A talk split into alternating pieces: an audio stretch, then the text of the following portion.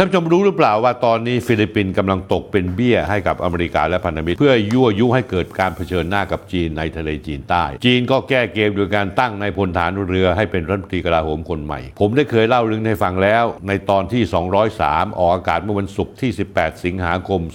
2566 ผมพูดก่อนหน้านี้ว่าสหรัฐได้จัดฉากสร้างความปั่นป่วนในทะเลจีนใต้ ยุยงให้ฟิลิปปินส์ให้ใช้ซากเรือรบผุพังเพื่ออ้างกรรมสิทธิ์บริเวณแนวปะการังเหรินอ้ายซึ่งเป็นข้อพิพาทพื้นที่พิพาทในทะเลจีนใต้บริเวณหมู่เกาะสแปรตลีฟิลิปปินส์ได้แสดงสัญลักษณ์เพื่ออ้างสิทธิในพื้นที่ โดยนำซากเรือรบเก่าสมัยสงครามโลกครั้งที่สองเรียกว่าเรือ BRP Sierra m a t e มาจอดทิ้งเกยตื้นบนแนวปะการังเหรินอ้ายตั้งแต่ปี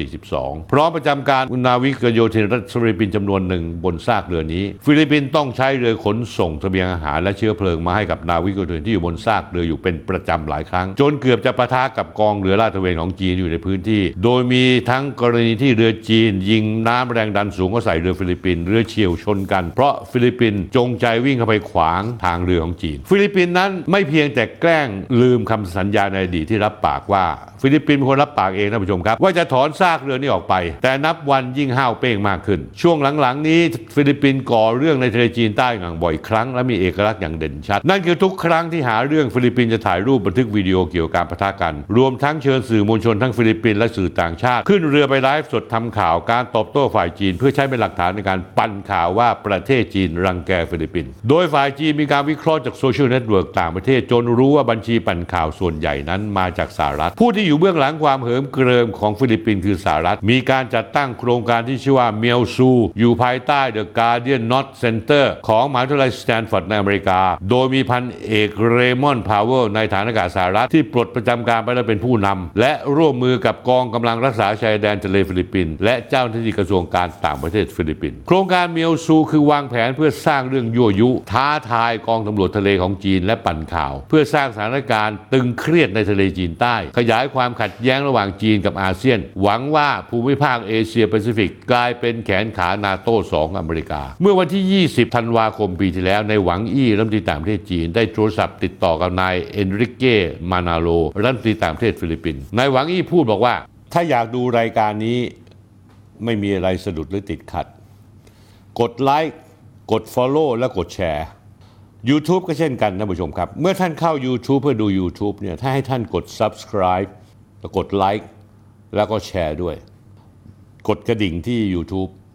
นะฮะท่านผู้ชมครับอย่าลืมนะครับท่านผู้ชม ปัจจุบันความสัมพันธ์จีนฟิลิปปินส์กำลังเผชิญกับความยากลำบาก ที่เกิดจากการเปลี่ยนแปลงทางจุดยืน และนโยบายของฟิลิปปินส์ซึ่งฝ่าฝืนคำสัญญาตัวเอง โดยยั่วยุและก่อปัญหาบนทะเลทำร้ายสิทธิประโยชน์ที่ชอบด้วยกฎหมายของจีน ขณะนี้ความสัมพันธ์ของจีนกำลังอยู่บนทางแยก หวังว่าฟิลิปปินส์จะดำเนินการด้วยความระมัดระวังนายหวังอี้เตือนฟิลิปปินส์อย่าเดินตามทิศทางผิดต่อไป เรื่องด่วนในปัจจุบันคือต้องจัดการควบคุมสถานการณ์บนทะเลในขณะนี้ หากฟิลิปปินส์พิจารณาสถานการณ์อย่างผิดพลาด หรือตั้งใจจะก่อปัญหาโดยสมคบคิดกับกำลังภายนอก จีนก็ต้องมีปฏิบัติการตอบโต้เพื่อคุ้มครองสิทธิประโยชน์ตามกฎหมาย แต่รัฐฟิลิปปินส์ก็ไม่ใส่ใจกับคำเตือนของรัฐมนตรีต่างประเทศจีน ยังคงก่อกวนสถานการณ์ในบริเวณทะเลจีนตอนใต้ลาดตระเวนร่วมกับเรือสหรัฐ มีหลายครั้งที่เรือฟิลิปปินส์จงใจชนกับเรือยามฝั่งจีน เพื่อไปประโคมข่าวทำลายสันติภาพ และเสถียรภาพของภูมิภาคพฤติกรรมที่ฟิลิปปินส์ที่มีสหรัฐคอยให้ท้าย สุ่มเสี่ยงที่จะทำให้เกิดเหตุการณ์กวนประสาทกลายเป็น็นการประทะ หรือทำให้จีนทนไม่ได้ต้องสั่งสอน ทั้งนี้ก่อนวันส่งท้ายปีเก่าปีที่แล้วมีความเคลื่อนไหวสำคัญที่ทั้งฝ่ายจีนตั้งใจจะรับมือ และความพยายามที่จะสร้างความปั่นป่วนในจีนใต้คือการแต่ง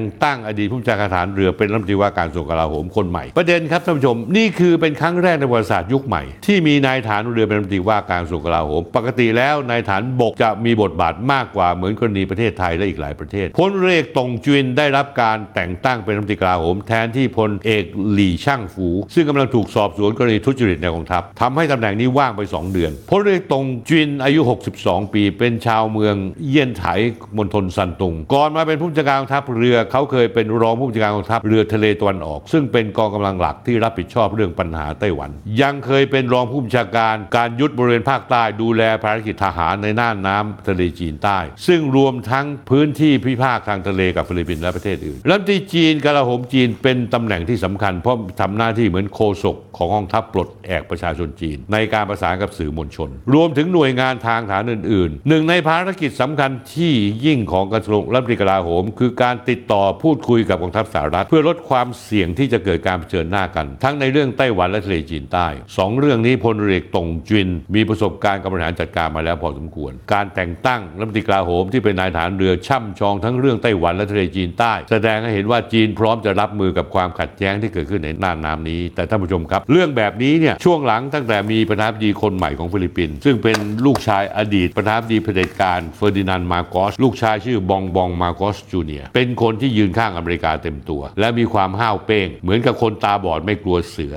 ผมคิดว่าตอนนี้เนี่ยสิ่งที่จะเกิดขึ้นก็คือว่า ถ้าจีนแสดงความแข็งกร้าวขึ้นมาแล้วเนี่ยอเมริกาซึ่งหนุนหลังฟิลิปปินส์อยู่ จะมีทีท่าอย่างไร ผมไม่เชื่อว่าอเมริกาจะกล้ามาปะทะกับจีนอย่างเต็มตัว ก็คงปล่อยให้ฟิลิปปินส์เป็นตัวปะทะ อาจจะหนุนหลังด้วยการล่องเรือใกล้ ๆ พื้นที่ความขัดแย้ง แต่ก็จะไม่กล้าเข้ามาแทรกแซงและในสุดแล้วฟิลิปปินส์ก็จะรู้ว่า พอถึงขั้นเป็นขั้นตายแล้ว อเมริกาก็จะทิ้งฟิลิปปินส์อีกเหมือนเดิม ถ้าอยากดูรายการนี้ไม่มีอะไรสะดุดหรือติดขัด กดไลค์กด Follow และกดแชร์ YouTube ก็เช่นกันท่านผู้ชมครับ เมื่อท่านเข้า YouTube เพื่อดู YouTube เนี่ยถ้าให้ท่านกด Subscribe แล้วกดไลค์แล้วก็แชร์ด้วย